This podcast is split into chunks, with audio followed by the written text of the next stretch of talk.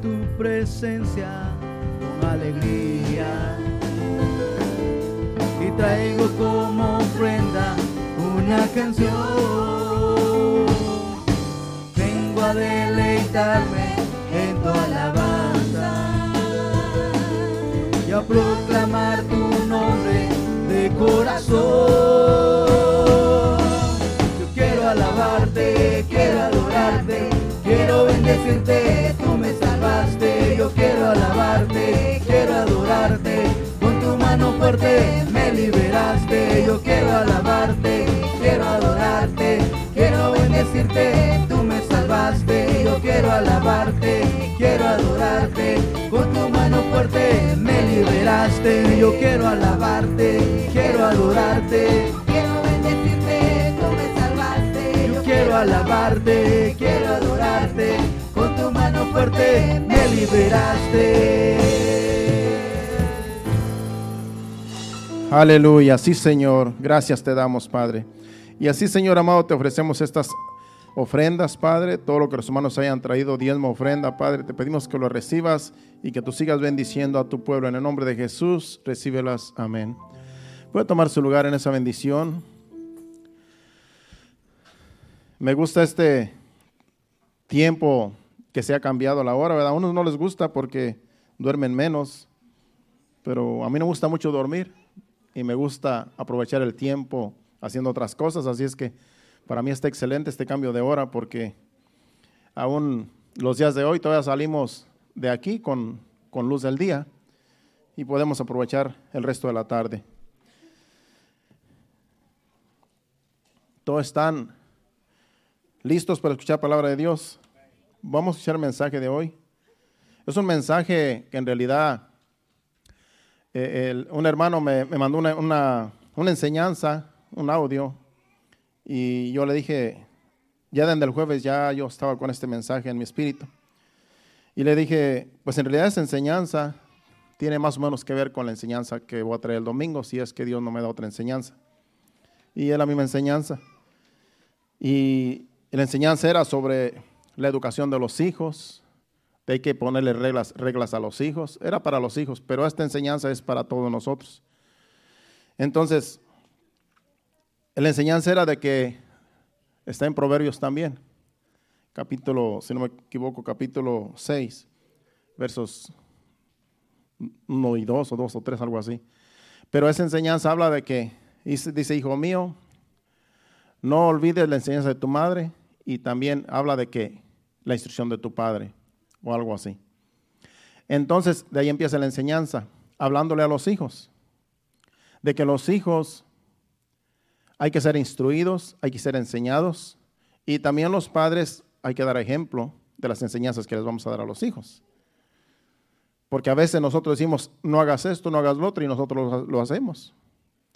Tú le dices a tu hijo, no estés con el teléfono ahí tanto tiempo, pero si tú estás horas y horas, pues va a decir, pues, pues tú tampoco. Y casi siempre sucede que cuando los- les decimos, no hagas esto, ellos siempre van a decir, ¿y tú por qué lo haces? Entonces, la enseñanza de instrucciones para los hijos es muy importante el ejemplo. Y de eso se trata la enseñanza de, esa, de ese audio.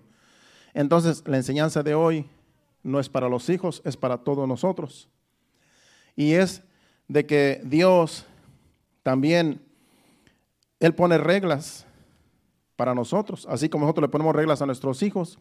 Dios en su palabra ha puesto reglas, mandamientos, límites para que no hagamos cosas que a Dios no le agradan y que así seamos de bendición en esta vida, en este mundo. Entonces, el título es Límites establecidos por Dios. Límites establecidos por Dios. Dice Dios para enseñar y para educar, para enseñar y para educarnos, por medio de su palabra, ha establecido límites que no debemos traspasar. Y eso lo podemos ver desde el principio, desde el principio de la creación. Sabemos que uno de los mandamientos era de que Adán y Eva no deberían de comer de un árbol prohibido. Y está en Génesis capítulo 2, versículos 16 y 17. Ahí Dios empezó con los límites, con las instrucciones en su palabra, porque imagínense si nosotros, si Dios no nos pusiera límites, ¿qué sería de nosotros? Debíamos de hacer monstruos en realidad. Si con límites, con instrucciones, con mandamientos, el hombre a veces actúa peor que una bestia, imagínense si nosotros no nos dejamos llevar por los mandamientos de Dios, por las reglas, por los límites que Él ha puesto en su palabra, todo mundo sería, seríamos perversos.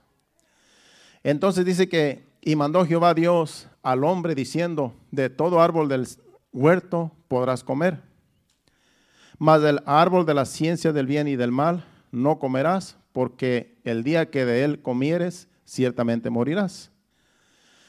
Y ahí vemos los límites de Dios. Ya vemos las reglas de Dios. Los puso en un lugar donde había toda clase de árboles y podían comer de cualquier clase de árbol, pero había uno el cual no podían comer. Y ahí empezó el problema. Que cuando, te, cuando Dios dice no hagan, no, no, no, no coman de ese árbol, ya en ellos había como una tentación, bueno, ¿y qué sabrá ese árbol? ¿A qué sabrá la fruta? Aunque haya sido igual que los demás aunque haya sido de la misma clase de árboles. Pero como Dios les dijo, no coman de ese árbol, a veces ya empieza la curiosidad.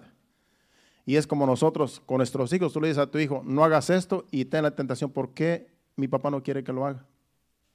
Si tú le dices, nunca se te vaya a ocurrir fumar. Si tú le dices, nunca se te vaya a ocurrir tomarte una cerveza. Nunca se te va a ocurrir hacer esto, nunca se te va a ocurrir eh, probar la marihuana. Nunca, tú le pones límites a tus hijos ¿Y qué empieza? La curiosidad. ¿Qué se sentirá? ¿Por qué no me deja?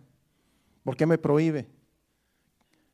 Y, hay, hay personas que como se les está prohibiendo, llega el día donde prueban aquello y aquello los, los ata y después ya no pueden salir y mueren con sobredosis. Porque están con la curiosidad, porque están con la curiosidad de que no deben de hacerlo. Pero es que así es el hombre, así es la humanidad. Dios dice, no hagas esto porque vas a pagar las consecuencias. ¿Y, hace, ¿Y qué hace el hombre? Va y lo hace. Cuando Dios sabe que no nos conviene hacer cosas porque Él ha puesto límites. Los límites que Dios pone es para nuestro bien. No es para nuestro mal, no es para agraviarnos, sino para hacernos bien. Para eso Él ha puesto sus límites en su palabra. Y los debemos de obedecer, si no pagaremos las consecuencias. Y desde entonces, desde la creación, desde desde aquí que Dios les dijo, coman de todo árbol, pero de este árbol no coman. Sabemos que lo que hicieron fue comer, desobedecieron a Dios. Y desde entonces Dios ha tratado con el hombre por medio de límites. En el matrimonio puso límites entre un hombre y una mujer. Pueden contraer matrimonio. Y una tercera persona altera el orden altera el orden que Dios ha establecido. El matrimonio debe ser entre un hombre y una mujer, no dos mujeres, no dos hombres, no una tercera persona, porque entonces una tercera persona en el matrimonio se altera el orden. Entonces no cabe una tercera persona en el matrimonio porque es establecido por Dios. Imagínense si Dios no hubiera establecido lo que es el matrimonio entre un hombre y una mujer, ¿cómo estaría la humanidad hoy en día? Si con los límites que Dios ha establecido, con los mandamientos. La gente hace lo que quiere, imagínese. Y saben que están los mandamientos ahí, saben que es malo, porque la misma conciencia les, les hace saber, aunque no conozcan de la Biblia, pero la misma conciencia les dice, esto no está bien. Y como quiera lo hacen. Entonces, es muy importante entender la palabra de Dios, porque cuando nosotros entendemos la palabra de Dios, los planes de Dios, nosotros vamos a vivir en esta vida en paz, vamos a vivir en bendición, vamos a estar bendecidos porque obedecemos la palabra de Dios, obedecemos y respetamos los límites de Dios, sus mandamientos. Entonces, a nosotros nos conviene eh, respetar los límites de Dios nos conviene a nosotros. Dios sigue siendo Dios. El hecho de que nosotros violemos los límites de Dios Dios no deja de ser Dios. Dios sigue siendo Dios. El problema es que los pagamos las consecuencias cuando violamos los límites de Dios. Entonces no nos conviene violar límites. No nos conviene... Eh, tenemos que respetar la palabra de Dios, tal y como está escrita. De lo contrario, pagaremos las consecuencias. Entonces, en el matrimonio, vamos a hablar de, lo que es el matrimonio. Porque el matrimonio es entre un hombre y una mujer, y una tercera persona no es permitida por el hecho de que tienen que ser solamente dos, un hombre y una mujer. Y en los mandamientos, allí en Éxodo capítulo 20, ahí, ahí habla, vamos a leer los mandamientos, del 3 en adelante están los mandamientos. Vamos a leer del 3 al 5 y nos vamos a brincar al 7, porque vamos a hablar los límites en los mandamientos, los límites de Dios en los mandamientos. Vamos a leer del 3 al 5, todo donde dice no hagas esto, no hagas lo otro, esos son los límites. Y luego nos vamos a brincar al 7 porque ahí también nos dice un límite que no debemos cruzar. Y luego vamos a leer del 13 al 17, donde está lo demás, los demás mandamientos que terminan hablando de lo que es el adulterio, no adulterarás. Entonces vamos a leer del 3 al 5 y nos brincamos al 7. Ponlo en la pantalla. Éxodo 20, del 3 al 5 dice, no tendrás dioses ajenos delante de mí, dice el Señor. No te harás imagen ni ninguna semejanza de lo que está de lo que esté arriba en el cielo, ni debajo en la tierra, ni en las aguas debajo de la tierra. No te inclinarás a ellas, ni las honrarás, porque yo soy Jehová tu Dios, fuerte, celoso, que visito la maldad de los padres sobre los hijos hasta la tercera y cuarta generación de los que me aborrecen. Estos versículos los vamos a tomar después para tener una enseñanza de lo que es la idolatría. Pero vamos a seguir al versículo 7, donde el versículo 7, otro de los límites que Dios dice en su palabra que no debemos traspasar es, no tomarás el nombre de Jehová tu Dios en vano, porque no podrá, no dará por inocente Jehová al que tomare su nombre en vano. Tomar el nombre de Dios en vano es que tú dices que Dios te dijo que dijeras algo que no es cierto. Como yo recuerdo cuando yo era pequeño, eh, se usaba mucho donde, donde yo vivo, no sé si en sus lugares de origen, eh, sucedía de que cuando alguien decía, quería afirmar algo, siempre ponían a Dios como que era verdad de Dios. Y esa palabra era, era común. Siempre decían, verdad de Dios que esto es así, verdad de Dios que así. Y con esa palabra ya ellos, para que la gente les creyera. Pues a Dios no le, no le agrada que nosotros eh, pongamos a Dios como que Dios lo dijo. Como que Dios dijo esto. Sucede también últimamente ya en las cosas de Dios, ya en la iglesia, yo he visto que muchas personas, he conocido personas que dicen, Dios me dijo esto, o Dios me dijo aquello, o Dios, y no es cierto, Dios no, Dios no es, simplemente es un pensamiento de esa persona. De repente tiene un pensamiento y dice que Dios le dijo que eso, que eso iba a ser así. Y a veces eso es tomar el, nombre de Dios en vano, porque eso es, a veces son cosas que Dios no dice. Por ejemplo, eh, Dios me dice que me va a dar una casa. Y de repente tú haces los trámites y compras tu casa, pero te endeudaste. Después tú dices, Dios me la dio. Dios me dio esta casa. Y después rato te la quitan porque no la pagaste. Ya no fue Dios, ya es una mentira. Y luego tus familiares, tus hijos, dicen, bueno, y bueno que Dios te la dio. Y empiezan, y empiezan a no creer en Dios.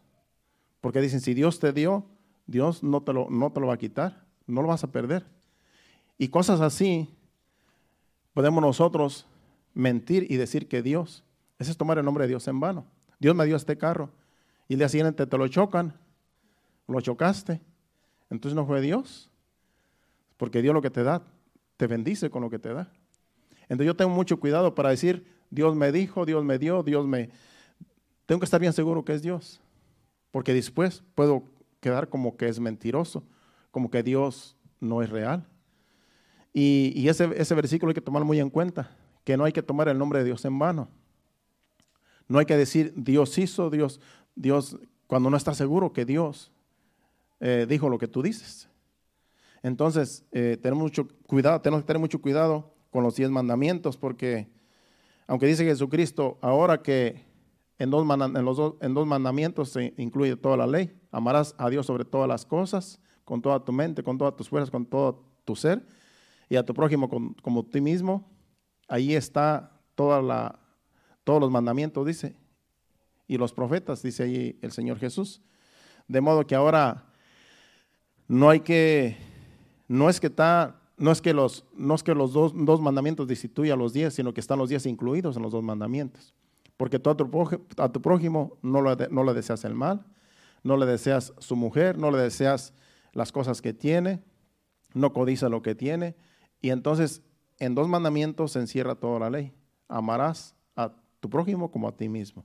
Ahí incluye de no codiciar su mujer, no codiciar su, su ganado, no codiciar su carro, no codiciar su casa, no hablar mal de él, no hablar falso testimonio, y, y todo está incluido en esos dos mandamientos, los diez que están aquí en, que estamos leyendo, pero yo quiero traer estos mandamientos porque quiero hablar de los mandamientos que es, son límites que Dios estableció en su palabra para que nosotros no los violemos, para que nosotros no los violemos y paguemos las consecuencias.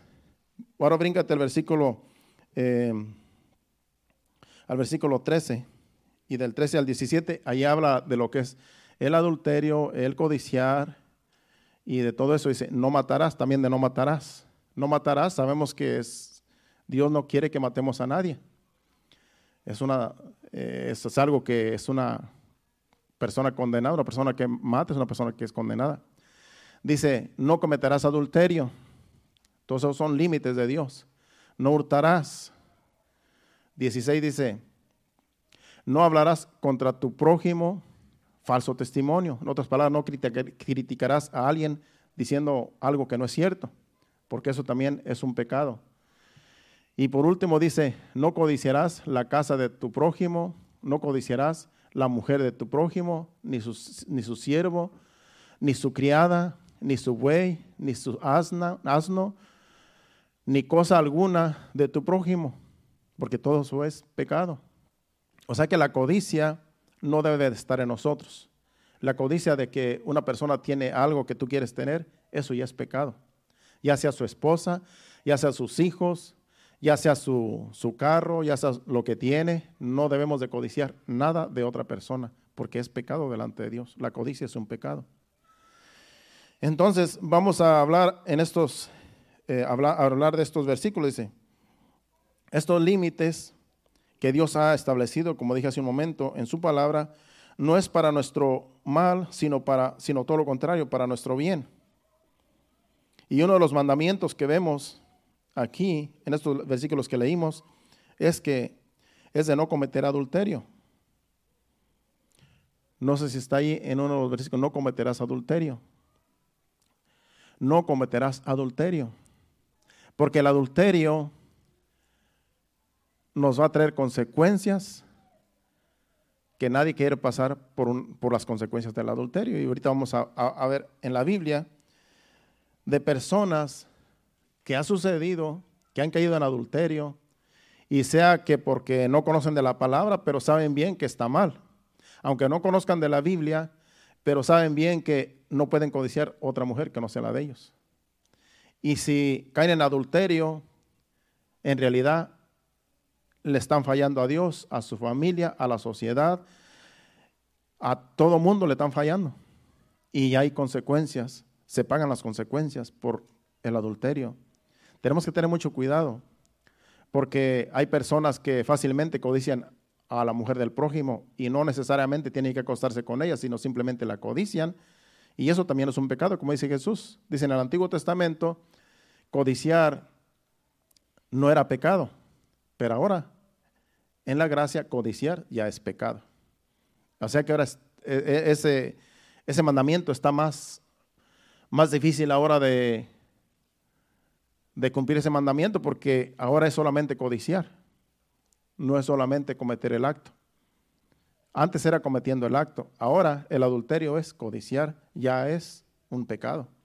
Entonces, ¿qué debemos de hacer para no codiciar, que cuando te viene el pensamiento de una persona que, que tú quisieras que fuera tu esposa o tu esposo, tú tienes que rechazar ese pensamiento. Tú tienes que rechazar ese deseo de decir, yo tengo mi esposa o yo voy a tener mi esposo un día, yo tengo mi esposo, voy a tener mi esposo un día y yo no quiero codiciar otra, otra persona que no vaya a ser mi esposa o que no sea mi esposo o mi esposa. Rechazar esos pensamientos, porque si no lo rechazamos, eso poco a poco va a ir. Entrar la curiosidad, de tal manera que mucha gente por eso cae en adulterio. Porque el adulterio no es de la noche a la mañana, el adulterio es poco a poquito hasta que cae, es una trampa. Ahí dice Jesucristo, oíste que fue dicho, no cometerás adulterio, adulterio dice el 28. Pero yo os digo que cualquiera que mirare a una mujer para codiciarla, ya adulteró en su corazón. Dice que mirare a una mujer para codiciarla. No es solamente mirarla, sino es mirar para codiciarla. Que esa persona que quiere, que quiere, esa mujer que la ve, quiere tenerla ya como su esposa. Eso es codiciar. Porque podemos ver mujeres bellas, los hombres, y las mujeres también, hombres guapos. Pero una cosa es verlos porque no puedes evitar verlos. Y otra cosa es codiciar, querer tenerlo, querer tenerla. Y te entra una obsesión que haces todo lo posible por querer tener a esa persona. Eso es el pecado. Ese es el pecado. Cuando tú te obsesionas y quieres a toda costa tener a esa persona que no te conviene, que no es tuya, que no que es un límite que Dios ha puesto. Ese es el pecado aunque no te acuestes con la persona, simplemente por tener el deseo de que sea tuya o tuyo. Es un pecado y tenemos que rechazar esos malos pensamientos. Es por eso que tenemos que siempre estar orando, si es posible ayunando, si tenemos esos malos pensamientos para no caer en pecado, porque el adulterio es un pecado horrible, hermanos. Yo he visto personas que han caído en adulterio y no se han levantado. Algunos se levantan porque la misericordia de Dios es tan grande, pero hay otros que no ya no se pueden levantar. Porque ahorita vamos a ver las consecuencias de lo que es el adulterio. Y después vamos a hablar de lo que es la idolatría, porque esos dos puntos son los que yo quiero traer en esta enseñanza. Que la idolatría también es un pecado grande, que a Dios no le agrada, y tenemos que tener mucho cuidado porque cualquiera puede caer también en, el, en la idolatría. Si vamos a, para hablar de lo que es el adulterio, que tenemos que tener mucho cuidado, y esto es no solamente para hombres, sino para mujeres también, porque es para los dos lados. Proverbios 6, 23 al 35. Ahí va a hablar de una mujer. Y aquí las mujeres se van a dar cuenta que esas mujeres que tienen esos problemas, en realidad pues hay en todo el mundo, en todos lados. Y también los hombres tenemos que darnos cuenta que cuando una mujer tiene estas cualidades, tenemos que huir. Porque los primeros versículos, el primer versículo en realidad el 23, allí Salomón, que es el que escribió, le habla a su hijo y es como Dios hablando a nosotros. En los versículos anteriores dice, hijo mío, pero en este versículo, como hablándole a su hijo y Dios hablando a nosotros, que somos sus hijos, dice, porque el mandamiento es lámpara y la enseñanza es luz y camino de vida las reprensiones que te instruyen. Entonces, por medio de este versículo que leímos, Dios nos advierte que tenemos que tener en cuenta sus mandamientos, que tenemos que tener en cuenta su palabra, sus límites. Porque por medio de este versículo nos está diciendo que si nosotros no guardamos el mandamiento, como dice ahí, porque el mandamiento es lámpara y la enseñanza es luz y camino de vida, las reprensiones que te instruyen, que Dios nos reprende en su, en su palabra, nos instruye para que nosotros no cometamos pecados, para que nosotros evitemos lo que ahora va a hablar del el adulterio. Entonces nosotros tenemos que tener, tenemos que ser sensatos, no insensatos. Tenemos que estar conscientes de que, de que si nosotros, este, ya los que estamos casados tenemos una esposa y los que no están casados un día la van a tener, no, tenemos que tener mucho cuidado de no caer en la tentación del adulterio porque, no, porque nos va a ir bien mal. Ahora va a hablar los otros, los otros versículos hasta el versículo 35 de, de lo que es una mujer, un hombre que cae en adulterio con una mujer. Vamos a leer, dice, hablando esto, hablando después del versículo 23, 24, dice, para que te guarde de la mala mujer, de la, de la blandura de la lengua de la mujer extraña. No codicies sus, su hermosura en tu corazón, ni ella te prenda con sus ojos. ¿Qué pasa? Que una mujer puede fácilmente prender a un hombre con los ojos. Todo lo que va a hablar aquí son cosas que nosotros ya sabemos. Y si no la sabe, aquí les va a aprender para que no caiga. Una mujer fácilmente con los ojos puede prender a un hombre, con la mirada. Y el hombre lo que quiere es ser admirado. Entonces aquí está hablando, dice, porque a causa de la mujer, dice, de la mujer ramera, aquí habla de una mujer astuta, el hombre es reducido a un bocado de pan y la mujer caza la preciosa alma del varón. O sea que el varón viene a ser un,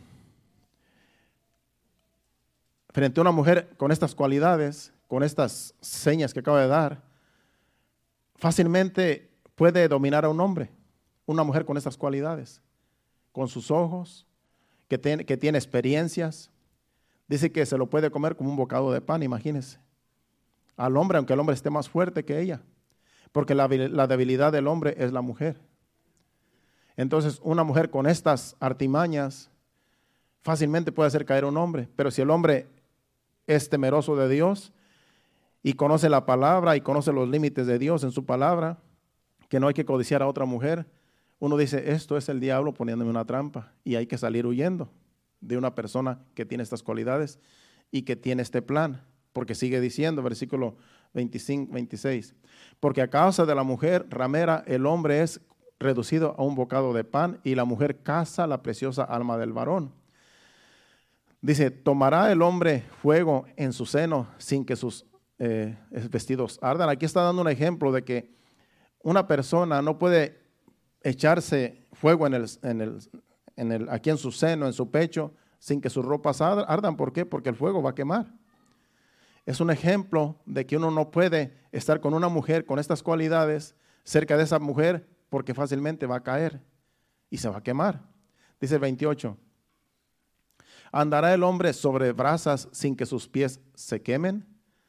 En otras palabras, una persona que anda sobre brasas se va a quemar. Y estos son ejemplos de que estar con una persona con, con estas cualidades, como dice ahí de una mujer ramera, lo más seguro es que va a caer en la tentación. Porque no puede estar echándose fuego en, el seno sin que se quemen sus ropas, tampoco va a andar caminando descalzo sobre brasas sin que sus pies se quemen. Claro, lógicamente eso va a pasar. En otras palabras, no podemos estar con una persona a solas que tiene estas cualidades, porque allí podemos caer en adulterio. Sigue diciendo el 29. Así es el que se llega a la mujer de su prójimo. No quedará impune ninguno que la tocare.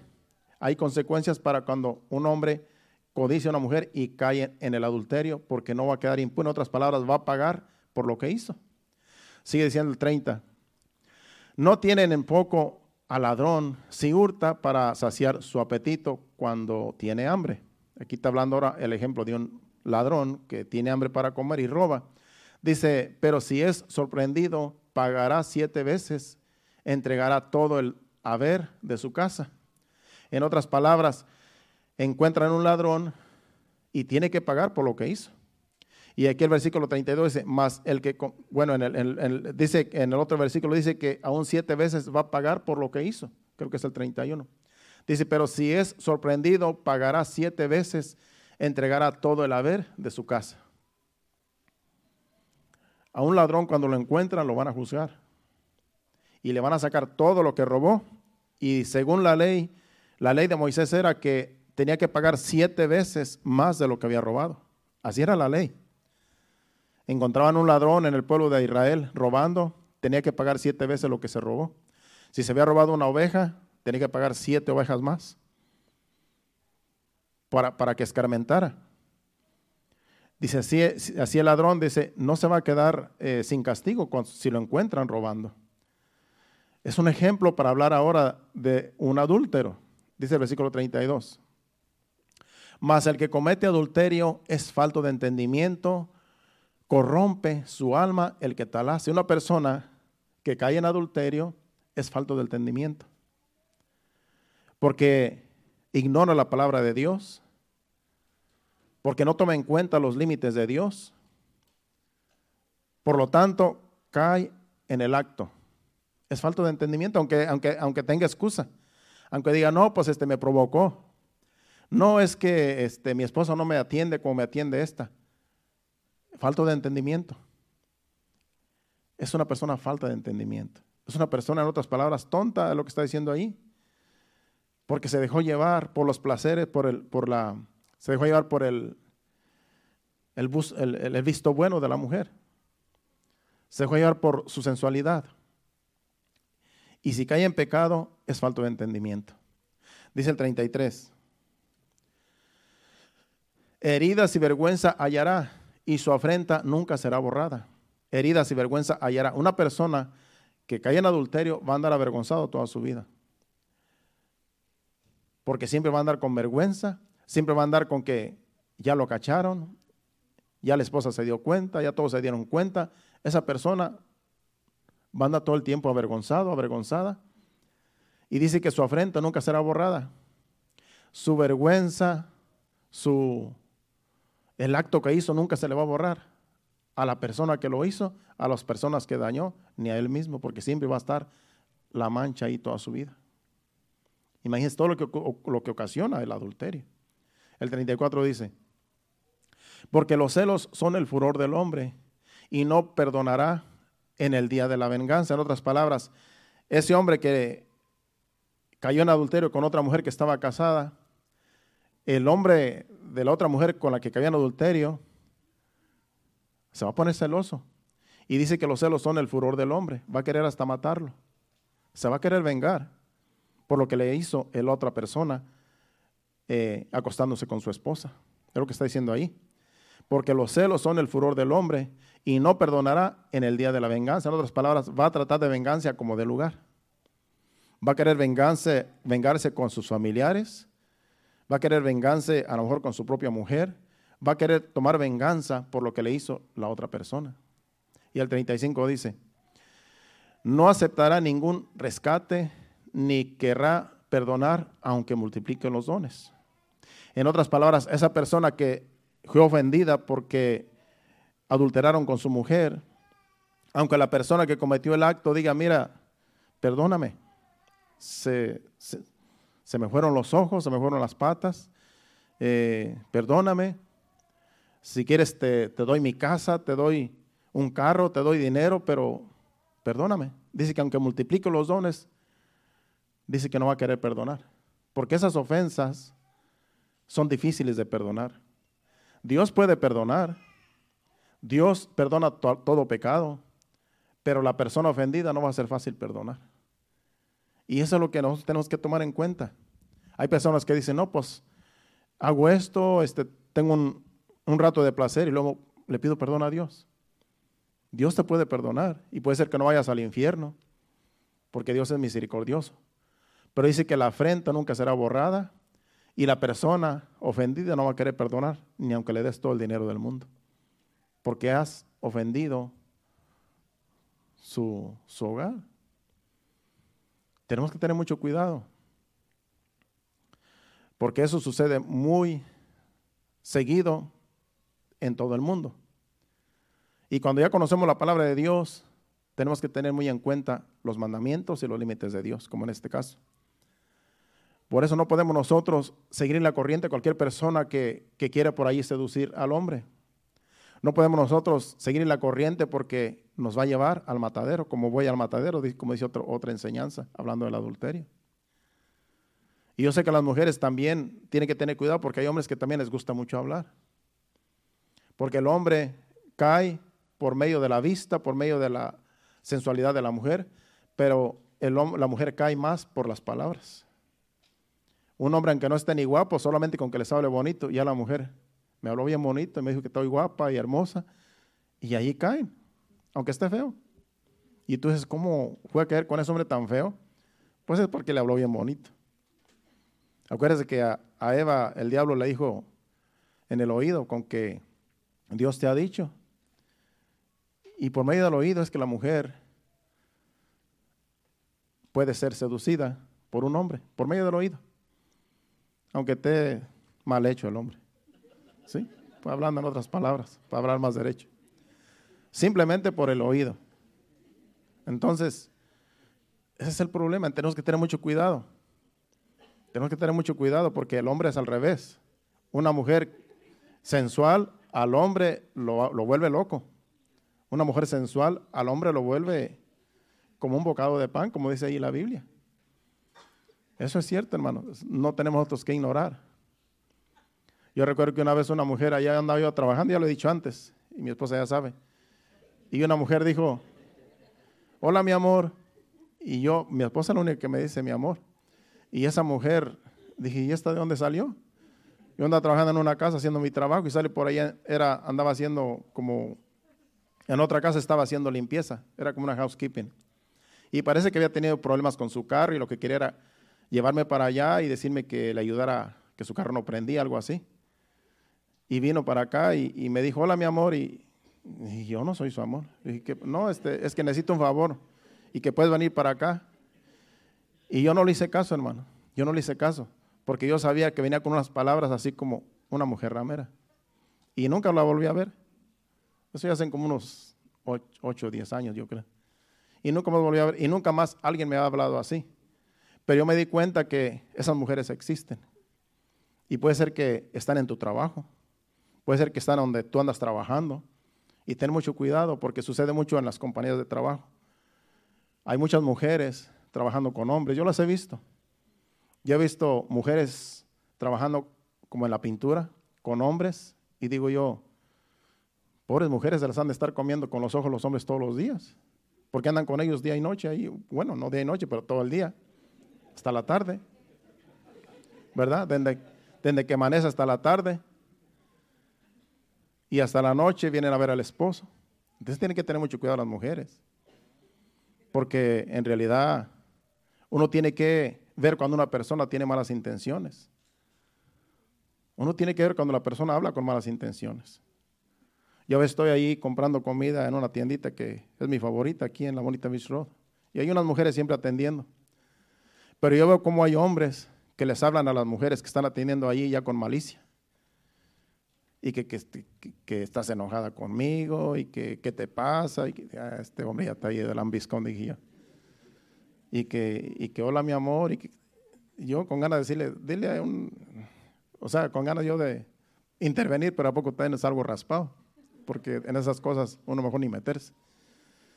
Pero uno ve cómo los hombres tienen su, lado débil y como las mujeres tienen su lado débil también.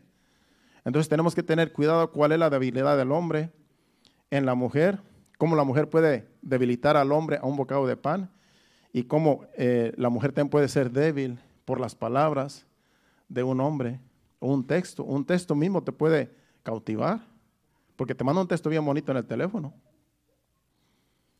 Y te puede decir, qué preciosa te, ves, te viste hoy, que fuiste a la iglesia qué hermosa eres. Quisiera un día salir contigo a cenar.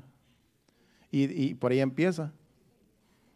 Y tú tienes que saber si esa persona tiene malas intenciones. A lo mejor te quiere conocer. Puede ser que te quiera conocer y si eres soltero o soltera y también la otra persona puede ser que te quiera conocer. No hay que maliciar tampoco.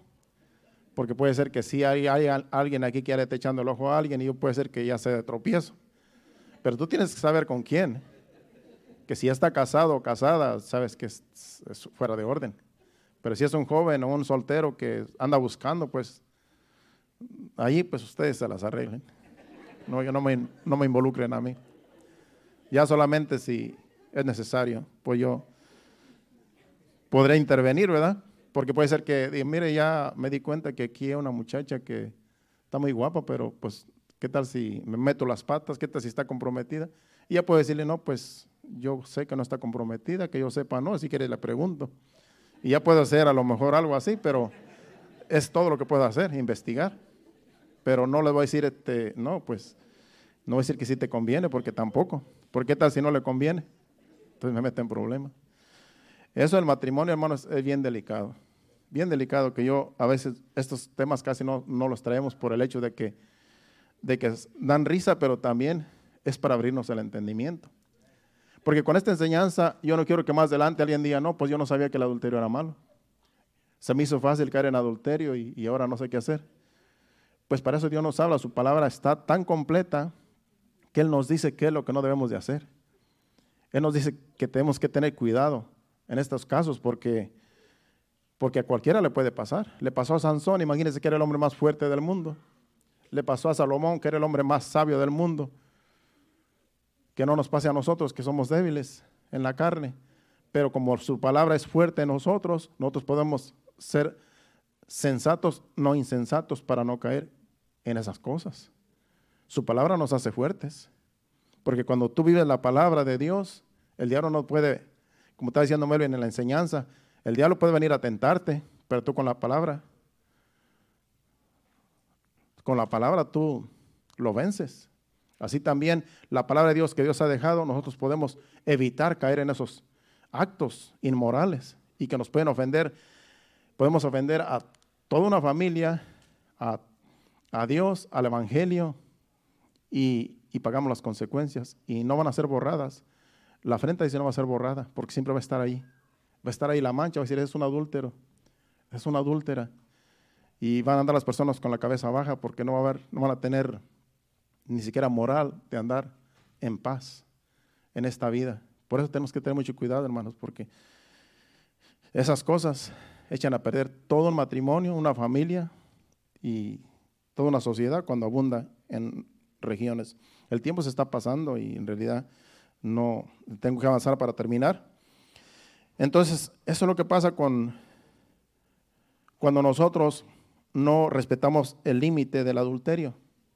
Podemos caer en esto y eso nos va a afectar para todos los días de nuestras vidas. Ahora, el mandamiento del versículo 3 al 5 se trata de la idolatría. Ya vamos a pasar eso de, la, de lo que es el adulterio, que es un límite que no hay que, hay que evitar eso, el límite de rebasar lo que es el adulterio. Ahora hay que evitar también lo que es la idolatría, porque la idolatría es algo que también es espiritual. La idolatría es espiritual, aunque el adulterio es físico y, moral, pero la idolatría es espiritual y podemos caer en la, idolatría también nosotros. Si el pueblo de Israel que salió de Egipto cayó en idolatría, imagínense nosotros. Vamos a ver aquí un acto de, idolatría que, lo cometieron los hijos de Israel después que Dios los sacó de Egipto, de tierra de Egipto. Y se encendió la ira de, de Dios contra el pueblo de tal manera que Dios quería acabar con el pueblo. Dios le dijo a Moisés, mira este pueblo ha pecado, se han hecho un becerro de oro, lo están adorando, le están trayendo ofrendas, porque en esta, aquí cuando Dios está hablando con Moisés, estaban en el monte Oreb, donde Dios le estaba dando las, las tablas de la ley. Y Dios estaba escribiendo en las tablas la ley que Moisés iba a traer al pueblo para que, la, para que vivieran conforme a la ley de Dios. Y mientras estaba ya Moisés con, con Dios en el monte Oreb, duró 40 días allá, sin bajar. Ya el pueblo estaba desesperado y empezaron a decir, bueno, a Moisés algo le pasó porque no ha venido. Y vamos a leer del Éxodo capítulo 32.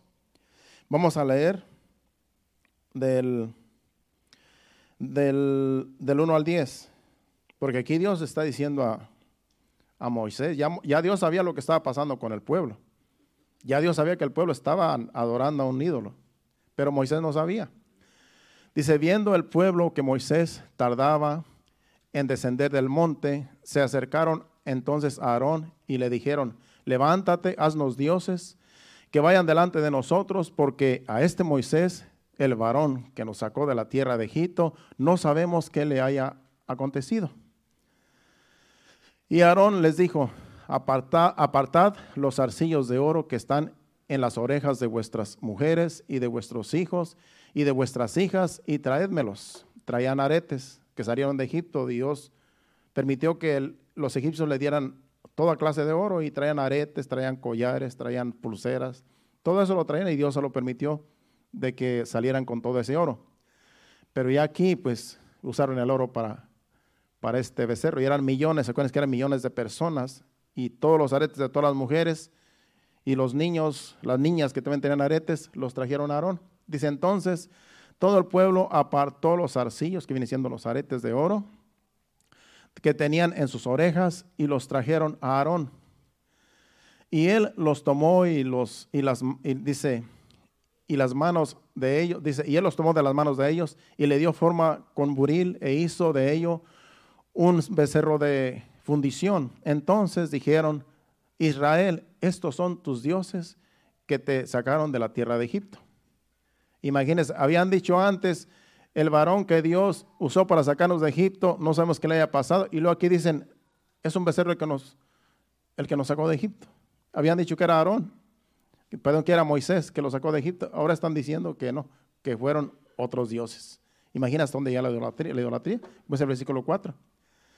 Dice, y él los tomó de las manos de ellos y, le dije, y, le dieron y le dio forma de con buril e hizo de ello un becerro de fundición. Entonces dijeron, Israel, estos son los dioses que te sacaron de la tierra de Egipto.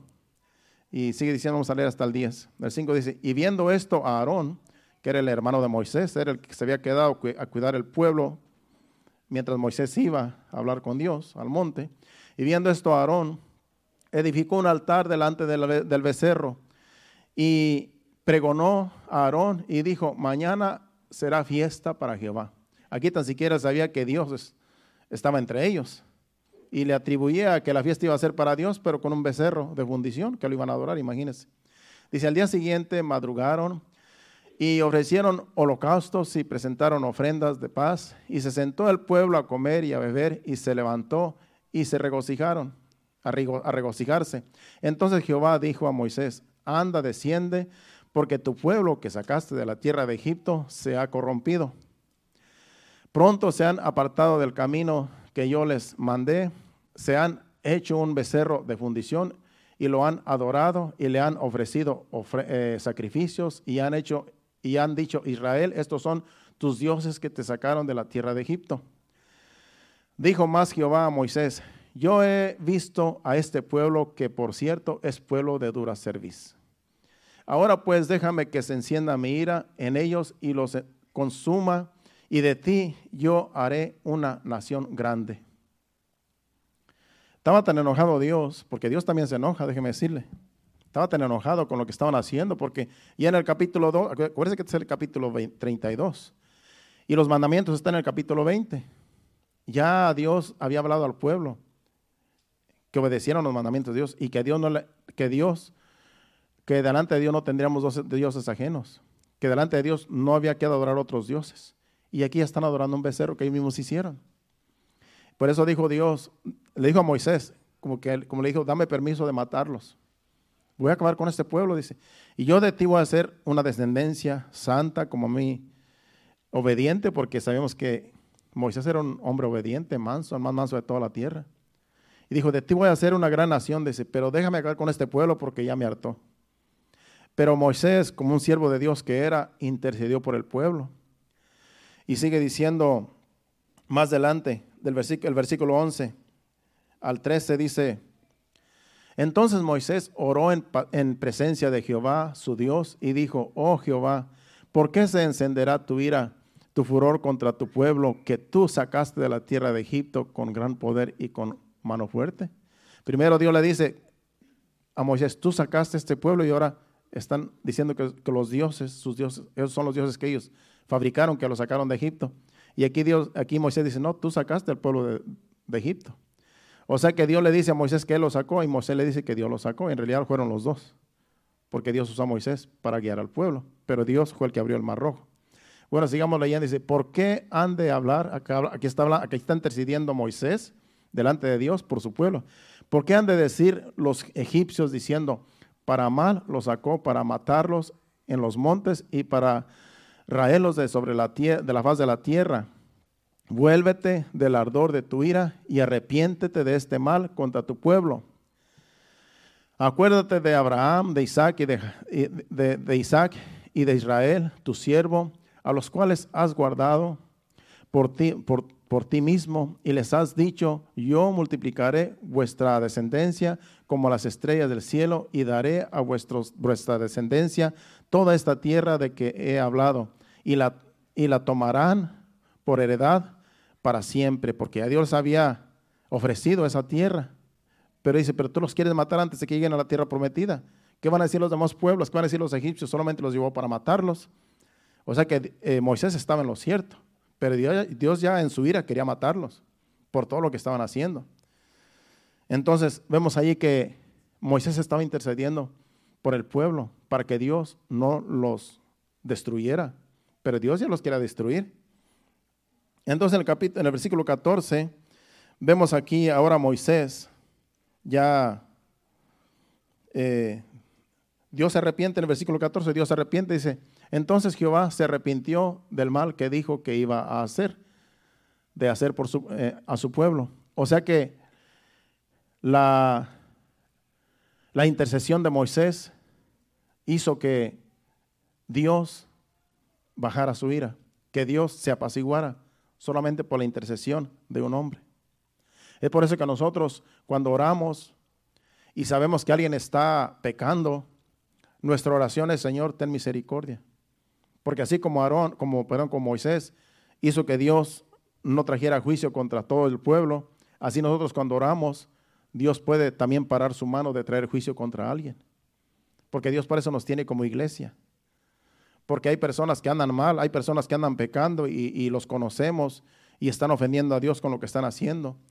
Y en vez de decir nosotros, Señor, destruyelos con tu fuego, lo que tenemos que decir, Señor, ten misericordia y sálvalo. Ten misericordia de esta persona que anda mal y sálvala, sálvalo. Nosotros tenemos que hacer el papel de Moisés. Ponernos en medio de la ira de Dios y las personas que están haciendo mal, que están ofendiendo a Dios. Porque eso es lo que Dios quiere, ese es el amor de Dios que le ha puesto a nosotros. Así como Moisés. Pero vemos que como, como dice el dicho, ojos que no ven, corazón que no siente más adelantito nos vamos a dar cuenta que Moisés cuando vio todo lo que estaban haciendo, entonces él sí quería que, él sí quería que Dios lo hubiera destruido, porque lo hicieron enojar también a él. Ya Dios había visto todo lo que hicieron, pero Moisés no lo había visto. Una cosa es que te digan y otra cosa es que tú veas. Entonces ya cuando Moisés llegó y vio lo que estaban haciendo, entonces sí se enojó. Entonces su ira se descargó, que quería también que hubiera matado Dios al pueblo, pero ya Dios había arrepentido. Vamos a leer del del 15 eh, al 20. Sigamos leyendo para ir terminando.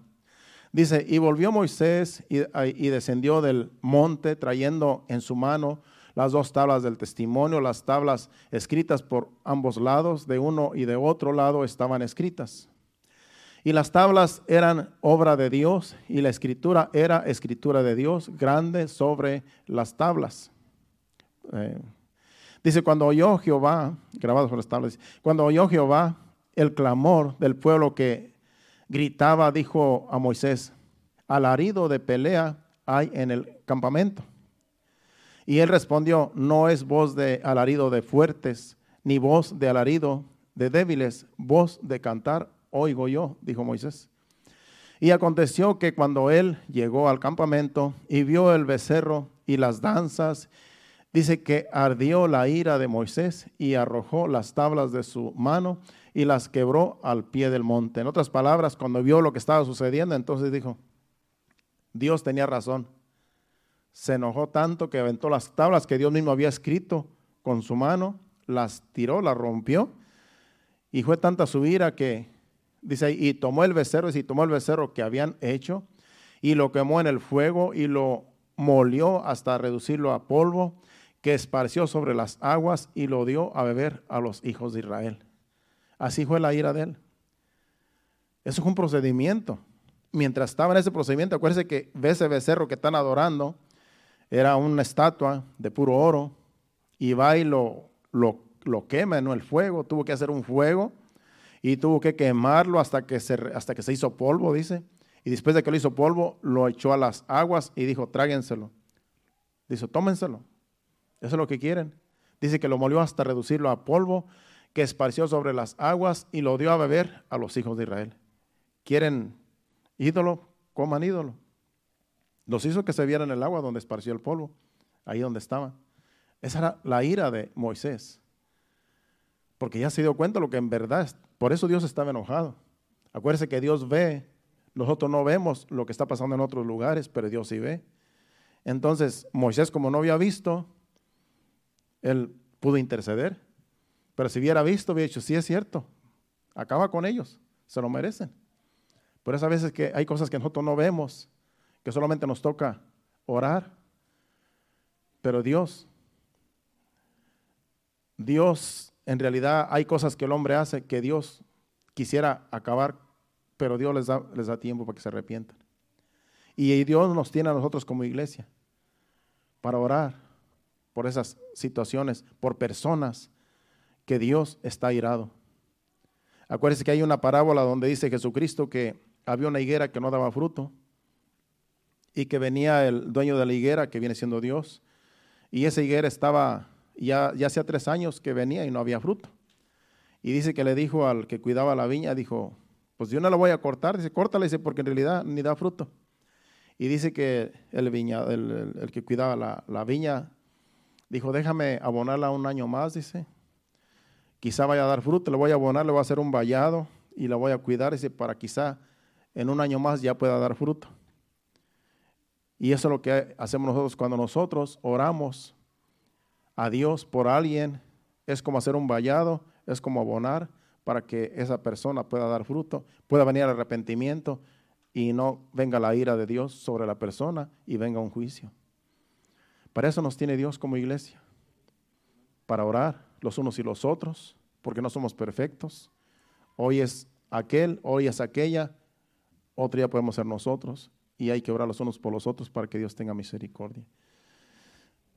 Tengo otros versículos más, pero los voy a leer de, corrido. Vamos a Hechos capítulo 17, del 22 al 26, y ahí vamos a terminar. Porque aquí vemos a Pablo entrando a un lugar que se llamaba Atenas, allá en Grecia, y él viene y ve que había mucha idolatría. Y él se queda sorprendido porque la gente era bien idólatra, bien adoraba toda clase de dioses. Vamos a leer de corrido.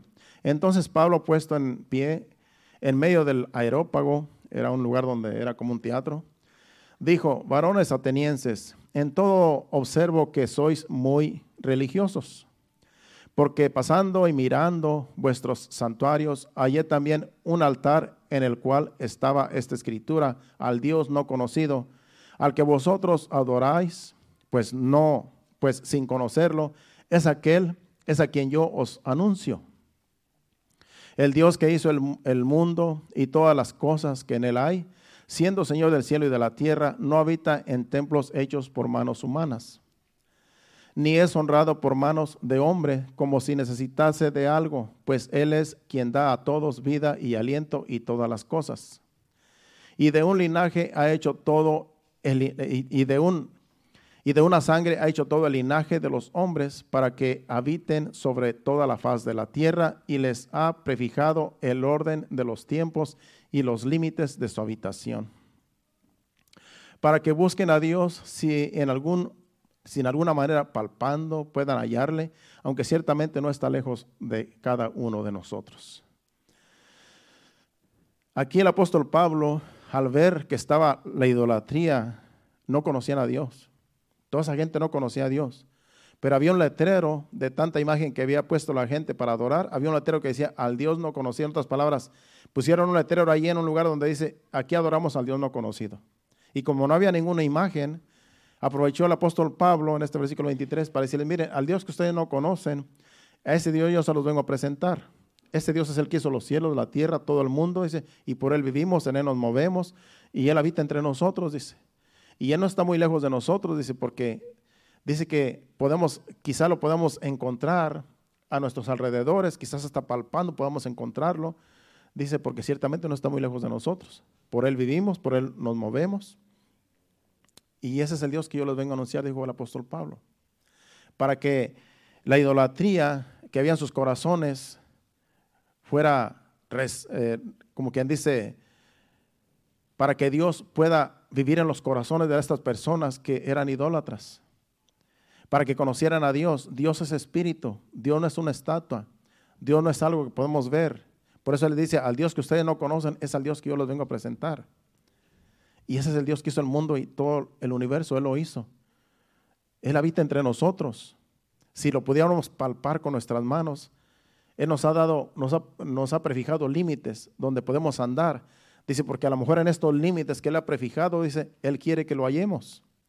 En estos límites en los cuales nos encontramos. Por eso a Dios se le puede encontrar en todo lugar. Porque Él existe, Él está en todo lugar. Él lo que quiere es que digamos, Señor, tú vives. Ven a mí, quiero conocerte, quiero sentirte, hazte real en mi vida. Y eso es lo que Dios quiere. Él ha puesto límites donde quiere que andamos, donde no podemos traspasar, porque Él quiere que en esos límites podamos encontrar a Dios. Él quiere que en los límites en los cuales nosotros estamos, ahí encontremos a Dios. En las circunstancias difíciles, en los momentos difíciles, ahí está Dios. Esos son los límites para que nosotros digamos, Señor, ya no puedo más. He corrido de aquí para allá, he andado para todos lados y no puedo encontrar la paz que yo necesito. Si tú eres real, quiero sentirte. Ven a mí. Y ahí es donde Dios se manifiesta y te da paz. Porque Él está en todos lados. Solamente Él quiere que lo tomemos en cuenta. ¿Cuántos dicen amén? Pongámonos de pies, ha sido el mensaje. Le damos gracias a Dios. Un aplauso fuerte a Cristo, porque Él es el que nos da todas las cosas en abundancia. Nos ponemos de pie, pasen al altar. Ese ha sido el mensaje y le damos gracias a Dios por su palabra. Él es real, hermanos. Dios es real. A veces no es que hay que sentir a Dios, pero la paz que Él da es una paz que sobrepasa tu entendimiento. Si tú tienes paz, es porque esa paz te la ha dado Dios. A lo mejor tú quisieras sentir algo extraño, a lo mejor tú quisieras sentir algo como, como este desconocido, pero muchas de las veces también el diablo se presenta como un ángel de luz. No esperes ver un ángel, no esperes ver algo del otro mundo, algo, si, si Dios no lo permite, es que solamente Dios quiere que tú sientas que estás, que está contigo. Que en los momentos difíciles, en tus problemas, que tú sientas la paz de Dios. Que tú sientas que Dios está en, en el asunto que tú estás pasando. Que Dios sienta que tú te estás preocupando por cosas que Él ya sabe que las va a solucionar. Eso es lo que Él quiere, que pongas tu confianza en Él.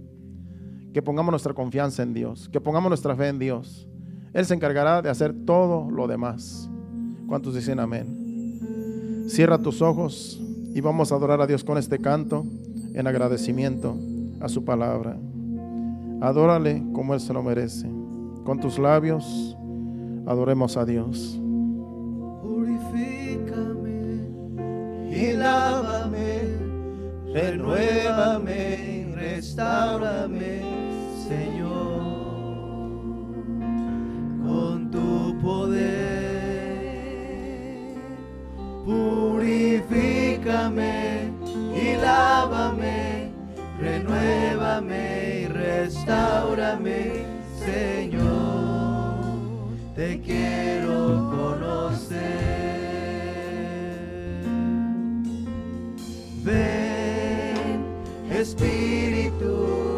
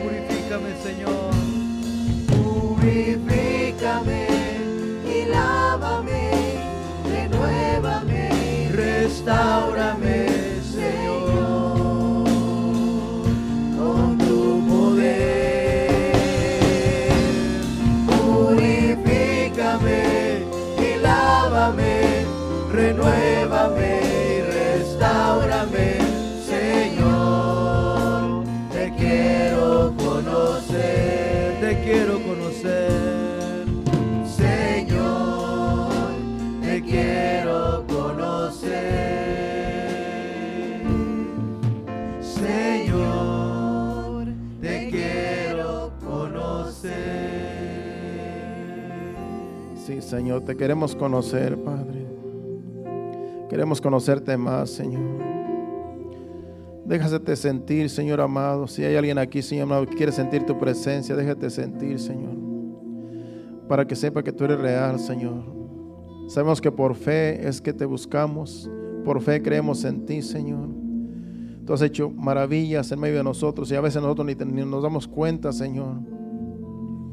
Pero vemos, Señor amado, cuando todo nos va bien a nuestro alrededor, Señor, es que tú estás en control, Padre. Te damos gracias, Señor, porque nos has librado de accidentes que nosotros ni nos hemos dado cuenta. Nos has librado de peligros, Señor. Porque tú nos proteges, Señor. Porque tú nos amas con amor eterno, Señor. Por eso te damos gracias en esta hora, porque no tenemos otra forma de cómo agradecerte, Señor, de que tú nos guardas, nos proteges, Señor. Hay mucho peligro allá afuera, hay personas que mueren en accidentes, personas que pierden la vida, de un modo u otro. Pero tú hasta aquí nos has ayudado, Señor. Tú hasta aquí nos has guardado.